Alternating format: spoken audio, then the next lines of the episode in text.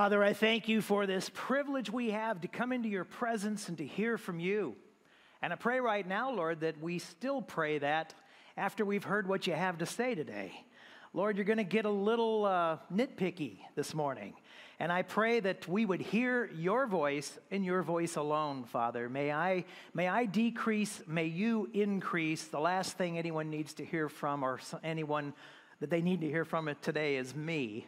Father, we need to hear from you. So may the words of my mouth and the meditation of my heart, Lord, be pleasing in your sight. For you are our rock and our redeemer.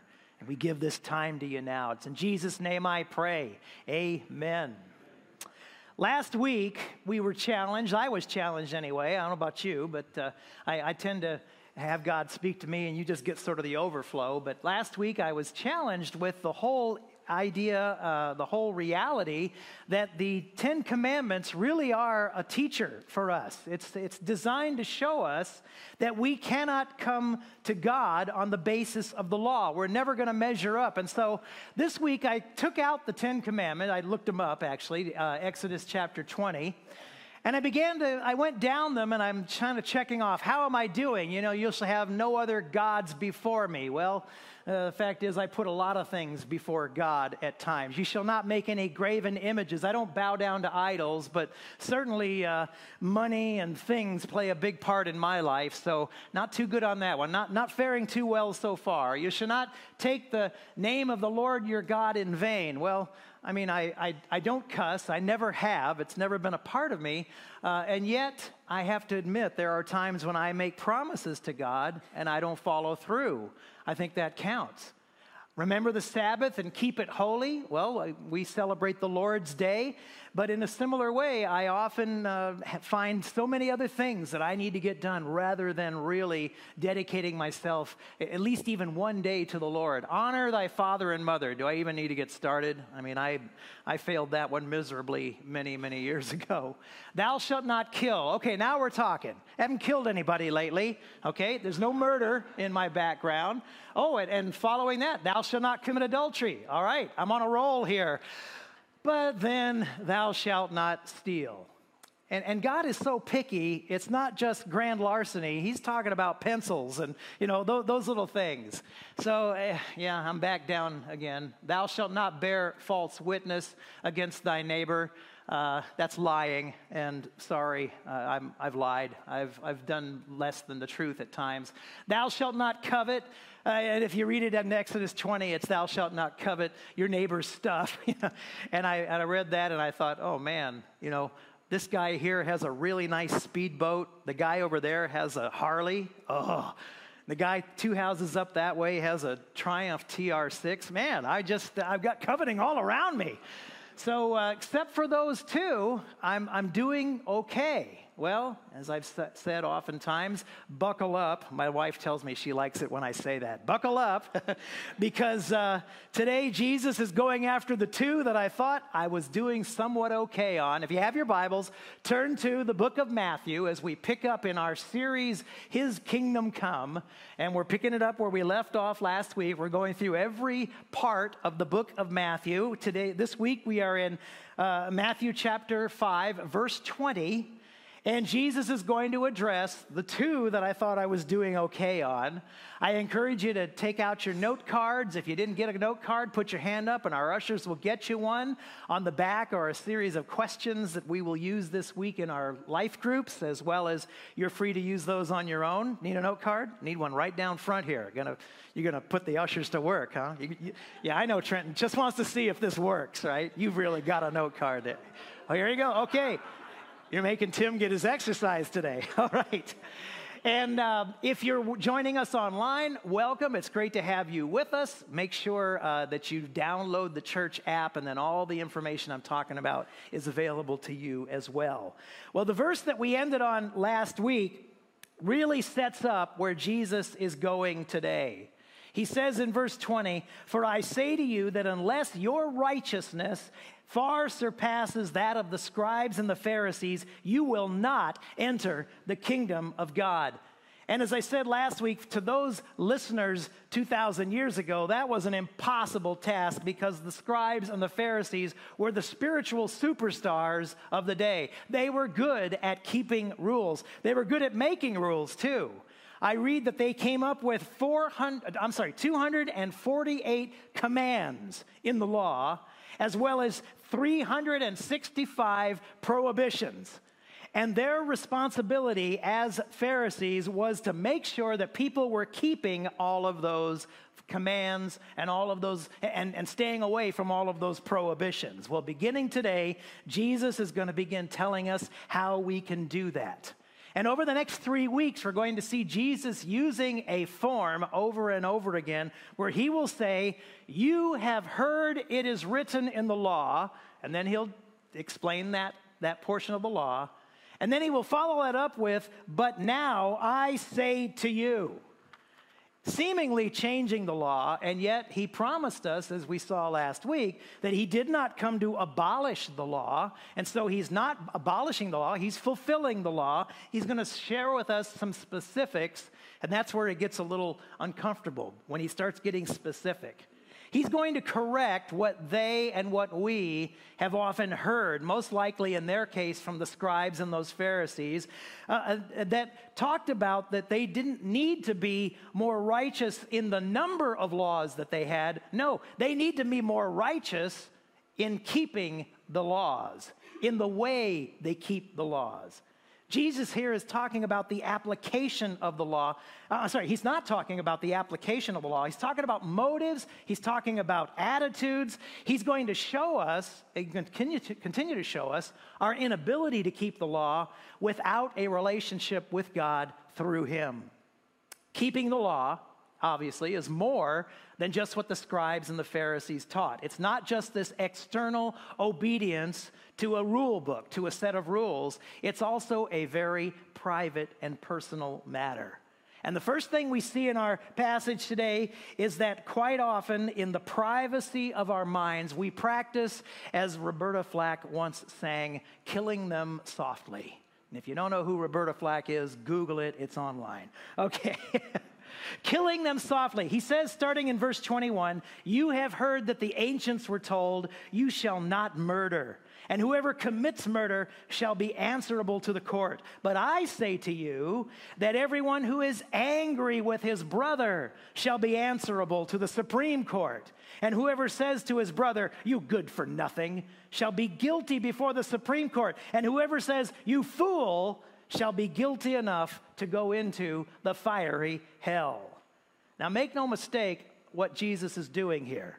When he says, You have heard, but I say to you, he is in sense lifting himself above Moses. He is above Moses. He's, he's categorizing himself as the lawgiver. He is teaching, as we saw last week, as one who has authority because he does. But what Jesus is saying here is that murder is not only the act of murder itself, it is also the attitude behind the act. It is also anger. The Pharisees only focused, you see, on the act of murder. And so, you know, you, you, often hear people say that. Are you a good person? I, I, don't know about you, but the number one answer I get to that is, well, I haven't killed anybody. Okay, well, if that's the standard, then I guess you're a good person. Jesus is now challenging that standard. And because they hadn't murdered anybody or killed anybody, they felt pretty righteous. But look at what resulted. Think about this, guys. What resulted from the anger of the Pharisees towards Jesus? They were literally plotting his death, his murder. But don't, under, don't misunderstand what's being said here. Jesus is not saying that anger leads to murder. He is, it's actually worse than that. He is saying that anger is murder. And this anger, this is something that is internal, but it builds up and it grows. Does that sound familiar? I mean, you've probably experienced that, right? Most of us have. And eventually it explodes, and he even goes into the fact that it will often explode into words, as he says here in verse 22 You good for nothing, you fool. You've never lost your temper with somebody else? I, I dare say we all have done that. And assuming a position of authority over somebody by calling them names is a demonstration, Jesus says, of sin in your heart. And with all of those, and all of those sinful hearts, Jesus says, are headed for hell. This is serious business. And in fact, I, I, I, encourage you, as Jesus is encouraging us, to be careful. In fact, if it'll help you to remember, I, I saw this this week. The word anger is only one one letter away from danger, okay? And, it, and while we might be able to disguise it for a little while, eventually it'll come out. And it'll be dangerous at that point. As Jesus says here, it'll be murder. Now, that often, often prompts the question is there a place for righteous anger? I mean, Jesus was angry when he went into the temple and when he overturned the tables and when he made a whip and, and beat them. Okay, is there a place for that? Well, of course there is. We are to hate sin. In fact, Ephesians 4:26 says it. Be angry and yet do not sin. But obviously, Jesus is not talking about that here. He's not talking about, eh, we often don't like to call it even righteous anger. We call it righteous indignation, okay? Some people, though, are just angry people, aren't they? And maybe that's something you deal with. I have friends that deal, they struggle with anger. I was reading examples this week of, of road rage. I've seen them. I was, uh, I was going down Sunnymead Boulevard just a couple of days ago, and something happened between two guys in front of me, and the one guy sped off. And I mean, when I say something happened, I don't know, he looked at him wrong or something, and he yelled at him and he gestured towards him, and the one guy took off, and the other car took off after him, and they're, they're dodging around traffic, and it was a miracle they didn't kill somebody over what was going on in that situation. And don't get me started. Maybe you don't see road rage on the highway, but you've been on the internet lately? Have you seen the level of discourse we have on the internet? Something about that anonymity, that, that nobody knows who I am, makes people say what's really oftentimes inside of them. God is so serious about this, and yet we often aren't. We often think, you know, well, it's just calling somebody names. After all, what do they say? Sticks and stones can break my bones, but words will never hurt me. I don't know if you've experienced this, guys, but that's not true. When I think of the things that people have said to me in the past, I would rather have been hit with sticks and stones. I don't remember the sticks and stones, but the words that people have said to me are still in there, and they still come out at the, seemingly the worst possible times. So, yeah, words do hurt me far more than those sticks and their stones. And think about this, guys. In addition to what it reveals about what is inside of you, that person to whom you are saying those things to, that person that you hate, do you realize is a person that God loves as well? That person is a person that God loves so much that he sent his son Jesus to die for him as well as for you. He didn't just send his son for all the good people, he sent his son for, for me, okay? Because I ain't one of the good people. You got that? And, and frankly, neither are you. There's a few people, when I think about that, that I, I would say that I love enough to die for them, and I bet you have some of them as well. But how would you feel if people started calling them names about to those people that you love? Well, Jesus doesn't just leave us here. He doesn't just leave us here as angry murderers. Now, because we have broken even that commandment, I have actually murdered, if you're going to, uh, if you're going to define it that way. You need to practice, he says, these four words. Let's make this right. Wrong attitudes like anger need to be made right. And he's going to give us a couple of prescriptions for doing just that. Look at verse 23. He says, Therefore, if you are presenting your offering at the altar and there you remember that your brother has something against you, leave your offering there before the altar and go and first be reconciled to your brother and then come back and present your offering. So, presenting an offering at the altar, let's put it into our vernacular. It's what we are doing here today. We are offering God uh, our praise and our worship. and we're, we're glorifying Him. This is an offering at the altar this morning. And notice where the anger is. It's not that you're angry at somebody, you realize I'm, I'm mad at somebody. No, you realize that somebody is mad at you. And when you're worshiping and you're realizing this, Jesus says you've got to do something about it. Doesn't that counter to what we would normally think? I mean, if I would think if somebody's mad at me, okay, well, you know, I, I can deal with that. No, you need to go and deal with it, he says here. And you do so by reconciling. And when you reconcile, to reconcile, say, your accounts, okay? You're, you're balancing them, right? You're balancing the books. You're bringing things together. I like the way it, it, it breaks down. But to reconcile, reconcile or reconciliare. To re is back and conciliary is bring together. I, I put all that up there because I, am one of my guilty pleasures is I like gangster movies. And in the mafia, the third in command in the mafia is the consigliere. And he's the guy, and it, I, I just find this fascinating because I never knew this before, but he's the guy that often brings people together to have, you know, to make sure that there's peace or that there's a potential for peace unless they're going to kill everybody. And then, you know.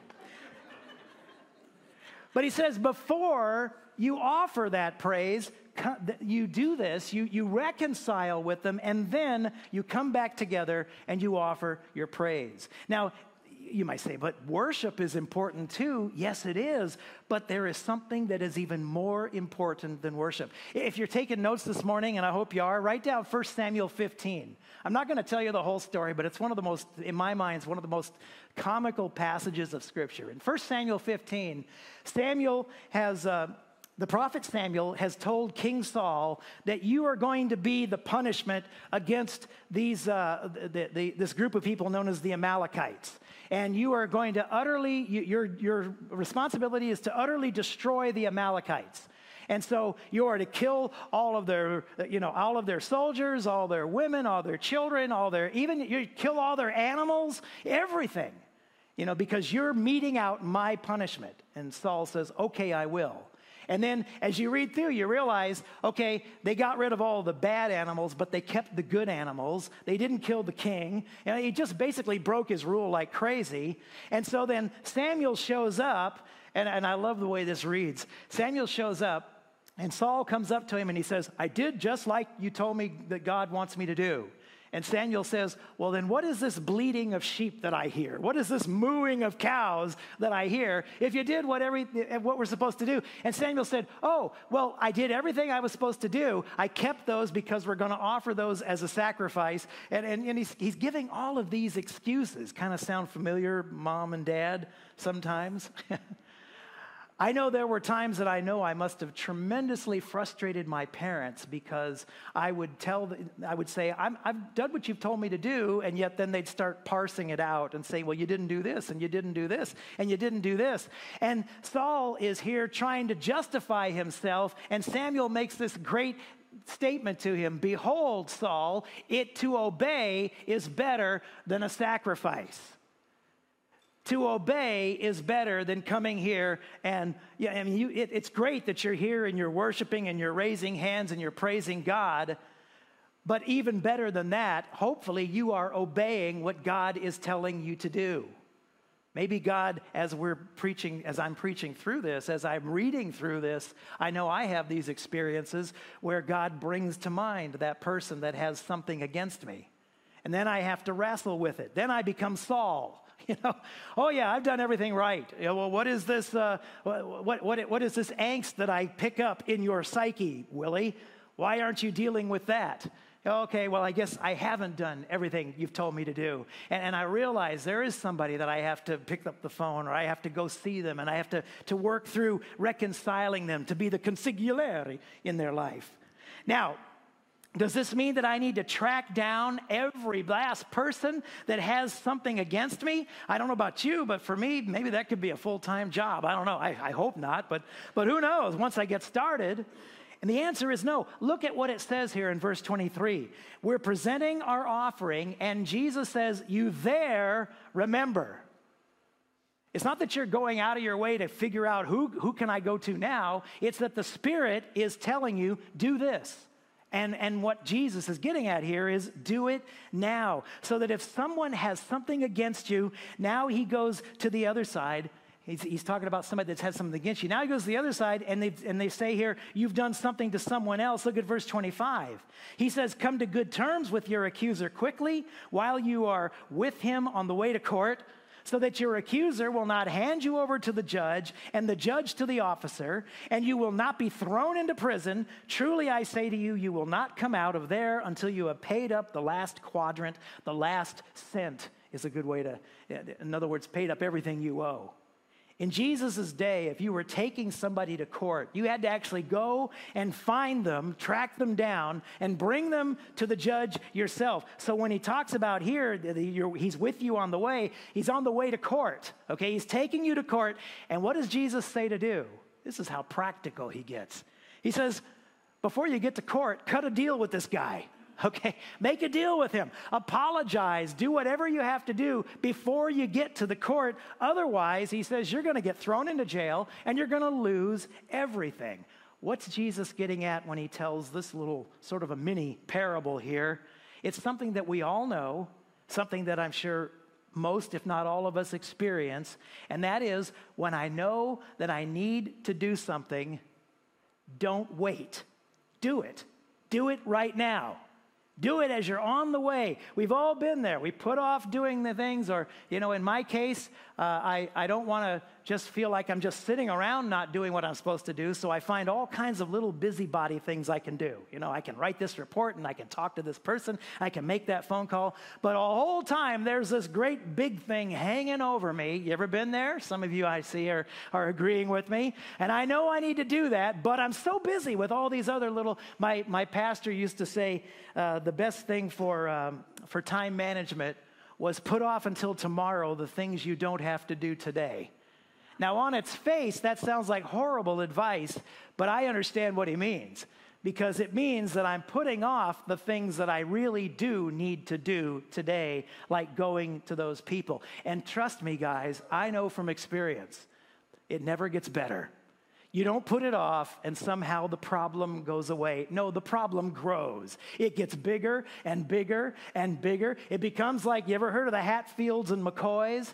Uh, the, the, the, uh, the, families down in Kentucky who uh, had a, a, feud that started. Uh, one of them was, you know, didn't like the fact that they were Confederates, and so that kind of started it, and they shot somebody, and then somebody stole somebody's hog, and they never dealt with it. And over the next 40, 50 years, it was back and forth and back and forth. And in the end, as many as, or as little as 20 and possibly up to 100 members of those two families lost their lives because they wouldn't just sit down and deal with it.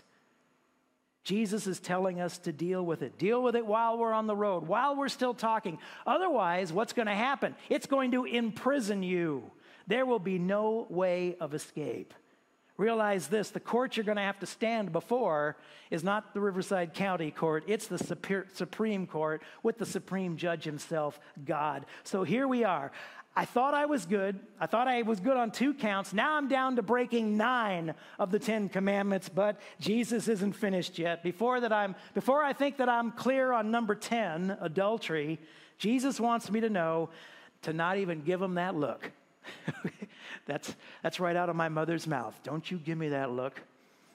Believe it or not, there were times, especially around my mom, when I knew not to say anything. But boy, she knew what I was thinking because uh, that's what she would say to me. Verse 27 You have heard it said, You shall not commit adultery. I'm like, Jesus, it's the last one that, that I feel like I've not broken. And now you're going for that. Verse 28 But I say to you that everyone who looks at a woman with lust for her has already committed adultery with her in his heart. To look at a person with lust. Now, understand what that is, guys. We're not just talking about admiring, that's a good looking person there. Okay, nothing wrong with that. But to look with lust is not that. In fact, we just did uh, train, we're doing in the, in the midst of doing uh, sexual harassment training for supervisors. And so I just took some tests. And one of the things they taught me was what it means to look at a person with lust. They didn't use that word, they used the word leering. Do not leer at people. If you find me leering at you, slap me, okay? and, and, leering is, you know, I, I, I don't even want to look at you. Sadly, and, I, and, and, this is no joke, sadly, uh, pretty much every I mean, this is, this is one of those differences that I, I don't know that I can even fully understand, but pretty much every woman I know can tell me right off the bat what it is because they've had it happen to them. And I, I, I sympathize with you, and I never want to be the, the purveyor of anything like that. But that's what Jesus is talking about. He's talking about mentally staring at them, playing out fantasies in your mind, and feeding your, your inner appetite as a substitute for the act of adultery. Once again, the Pharisees, they're only concerned with the outward act and they completely and they correctly quoted the commandment but they missed the entire point of what the commandment is all about you see adultery begins inside of us it begins in our mind and then the act follows. And if we're honest with ourselves, we all know this is true. Before I'm ever going to do something, what do I have to do? I have to first have an attitude to do it. And after that, I, I allow that attitude to, and this is the leering part, okay? That attitude, you know, I, I allow it to fester. I think about it. I, I consider it. And then what happens ultimately, if I think about it long enough, I am going to do it. It's going to, to give birth to an action. James talks about this, by the way, when he talks about how sin works. And it, it's going to give birth to an action. And if that action is successful, and sadly it quite often is, then it's going to it's going to motivate me to say, well, that wasn't so bad. You know, like like say shoplifting. You know, I think about it, or I see something sitting there, I could grab that, and nobody would catch me. And and I think I think eh, if I think about it for long enough, eventually I just grab it and I kind of wait. And I look around, and I look to get caught, and I didn't get caught. I got away with it. I got this thing, and I didn't have to pay for it, and it's mine now. And guess what? That's going to become a habit in your life. Why? Because you got away with it. And it's more it's more motivating now to say well let, i will just keep doing this. And again i don't have to really uh, d- uh, make sure that you understand this because we most of us live this. This is how our lives are. And if we stopped it at the attitude stage which is what jesus is getting at here then it doesn't become an action and it doesn't then have the potential to become a habit that will ultimately control us.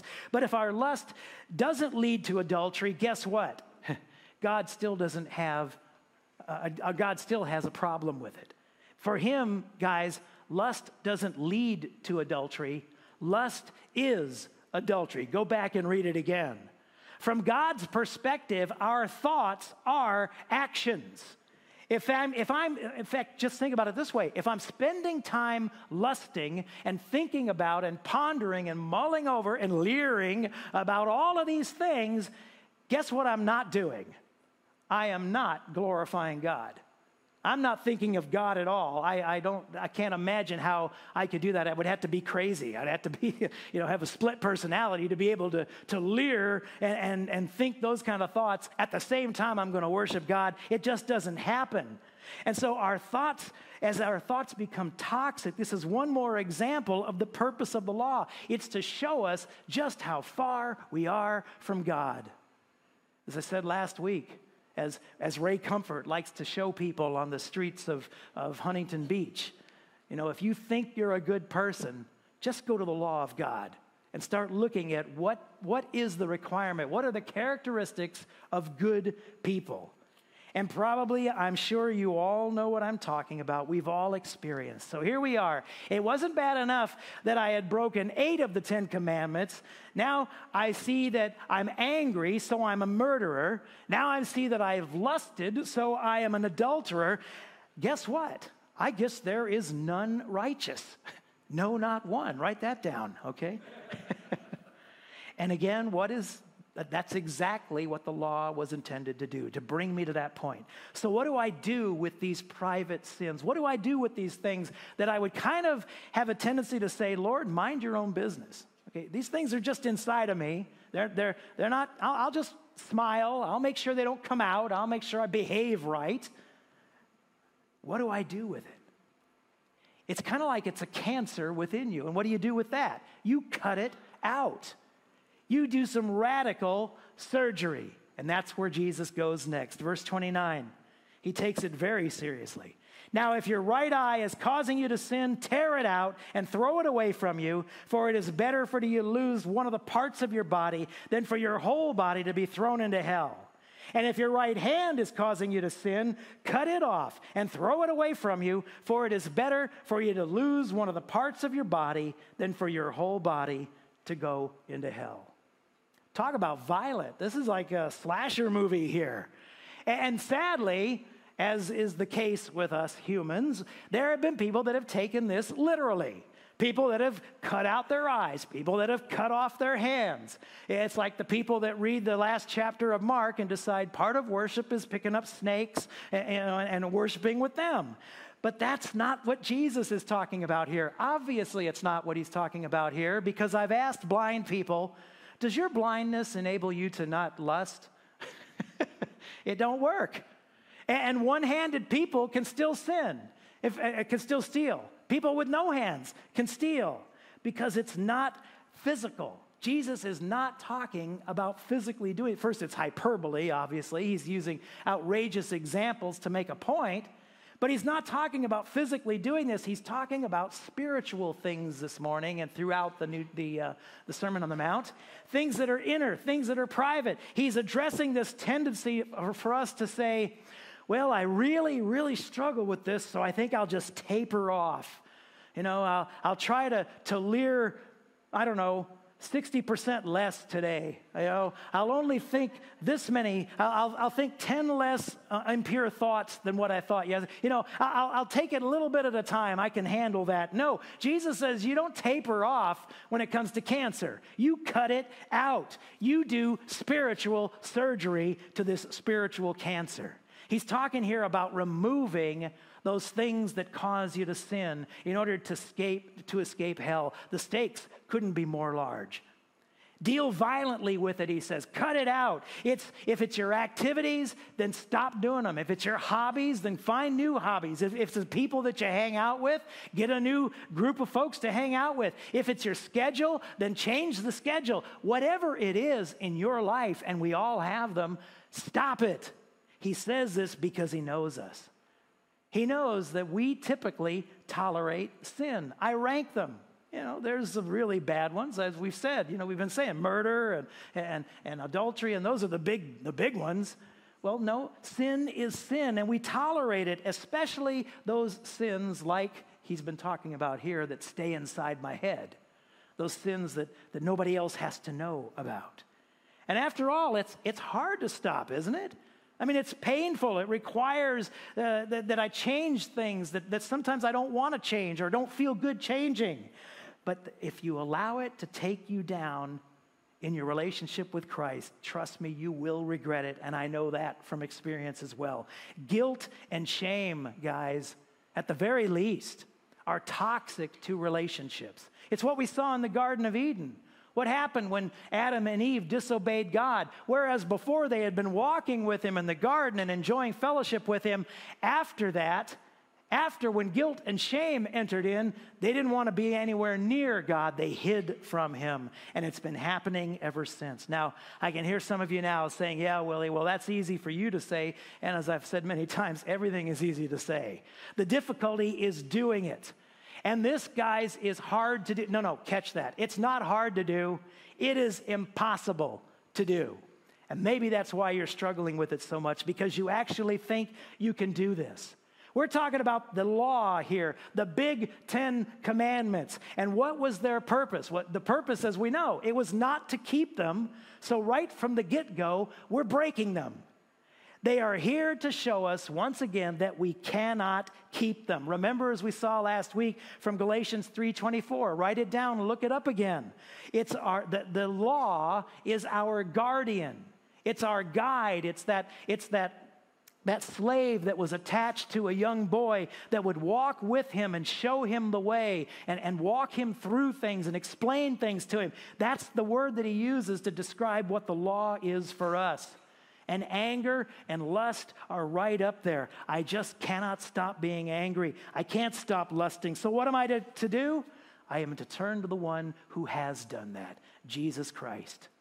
The Apostle Paul struggled with this. Write down Romans 7 and take a look at his struggle. He ends up saying, he, sounds like he's a schizophrenic. He says, You know, on one hand, I, I do the things that I don't want to do, and I, the things that I do are the things that I don't want to do. Here, here's what he comes up with I find that this principle of evil is present in me, the one who wants to do good. For I joyfully agree with the law of God in the inner person, meaning, yeah, those are good things to not do. I agree, Lord. But I see a different law in the parts of my body, waging war against the law of my mind and making me a prisoner of the law of sin.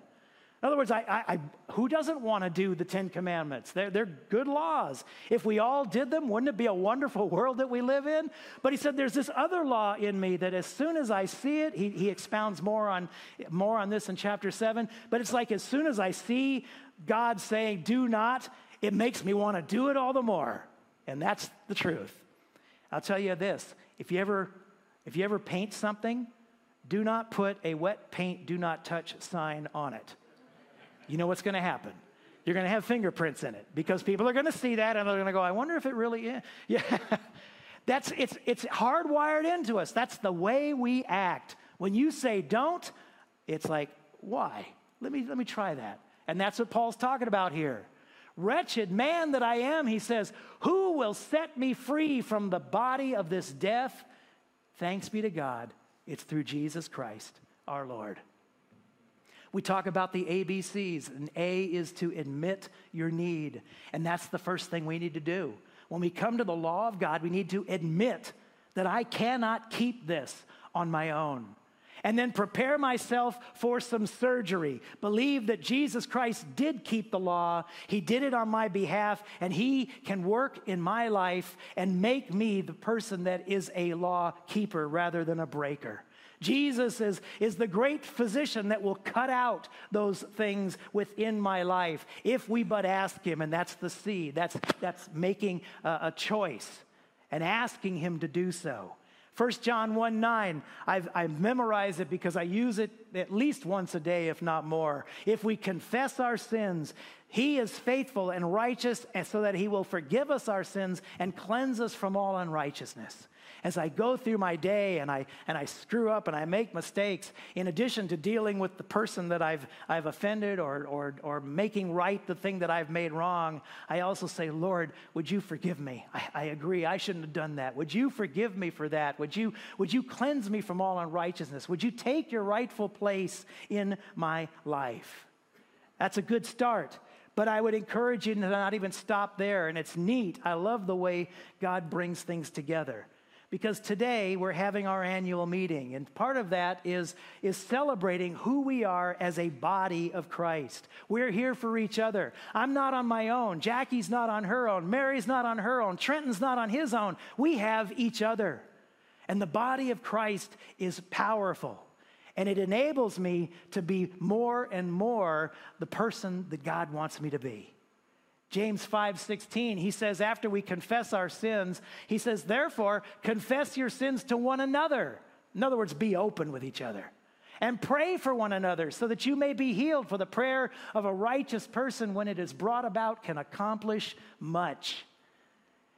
And I ask you to pray for me as I, I, I, hope you, I, I know, you know, when, when you get up here and preach and you hear about me, I'm sure there's a lot of prayers going up for me, and thank you. I appreciate that. But, and, and we need to be doing that. We need to be praying for each other. I was in a prayer, prayer with a guy this morning, and one of the things that we were praying about was how the enemy keeps us from accessing this tremendous opportunity we have to come boldly before the throne of grace and receive God's blessings.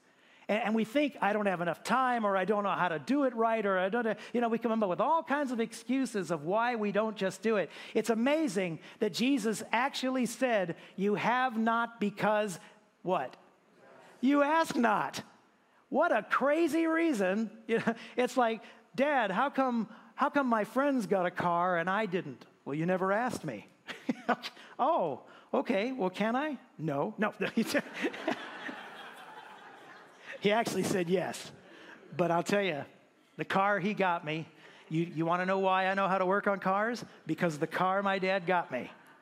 And it's ultimately been a good thing, but uh, yeah, it was, it was interesting. Okay. Finally, Galatians 6 1 and 2 says this Brothers and sisters, even if a person is caught in any wrongdoing, as far as applying what we've been hearing today. You who are spiritual are to, spiritual are to restore such a person in a spirit of gentleness, each one looking to yourself so that you're not tempted as well. And I love this bear one another's burdens and thereby fulfill the law of Christ. And while what we're hearing today may sound insurmountable if you're really honest with yourself, man, how can I stop thinking the things I'm thinking? There's a lot of things I can do. That's why, that's why the Pharisees love to deal with behaviors because most of us have enough self control to control our behavior. But how do you control your thoughts? You know, it's like I've told you all nobody, nobody think about pink elephants right now. How are you controlling that? I know what you're all thinking. And yet, as we bear each other's burdens, we fulfill the law of Christ. We fulfill these things that, that He has called us to do. And so let's be there for each other. And again, today is a day when we get to, to uh, highlight that and think about what does it mean to be in this body, this local body of Christ called Crosswinds Church. Let me ask you some pointed questions as we uh, uh, do some takeaways here. The first one this is what I ask myself Who have I murdered today? Sadly, I almost always have an answer, you know, it, by, by Jesus' standards here. I've, I've murdered people pretty much every day. Uh, some of them I know, some of them I don't, some of them just that guy, you know, that cut me off or whatever. So it puts me in the mindset that, yeah, this was written to me. Not just, this wasn't just written to bad people, it was written to me. Number two, I ask myself, have my eyes crossed the line? And sadly, there again, it has. And at times, you know, I have uh, brothers and sisters in Christ that I need to say, you know, be praying for me. And I, and I would say that to all of you. And I'll be praying for you. That as we carry these things out, it's so difficult when it comes to the mind, but it's impossible if you don't have Christ. But even with Christ, you know, it's, it's a constant uh, desire to put Christ in control, to say, Lord, take control of my life, uh, uh fill me with your spirit. Control my thoughts from the inside out. And number three, what kind of surgery do I need? What I just described is one example of that surgery. Maybe a little more serious at times, but, God, but let's let God do His work in us. Amen? Father, yes, it's true. You're, you're kind of meddling today, and you're saying things that, truth be told, I, I titled it my own thought is that why don't you mind your own business? And Father, I thank you when I'm thinking straight that I am your own business. You love me with, a, with an everlasting love. And so, Lord, everything you do for me and to me, no matter how it may feel to me, no matter how intrusive or, or unkind it may feel, Lord, it is out of your love for me. And I pray that as I walk more and more in your spirit, that Father, I will recognize that, we will recognize that, and we will more and more become that body of Christ that truly does bear each other's burdens, and in doing so, fulfills the law of Christ, the law of love. We thank you and we praise you for these truths today. It's in Jesus' name I pray. Amen.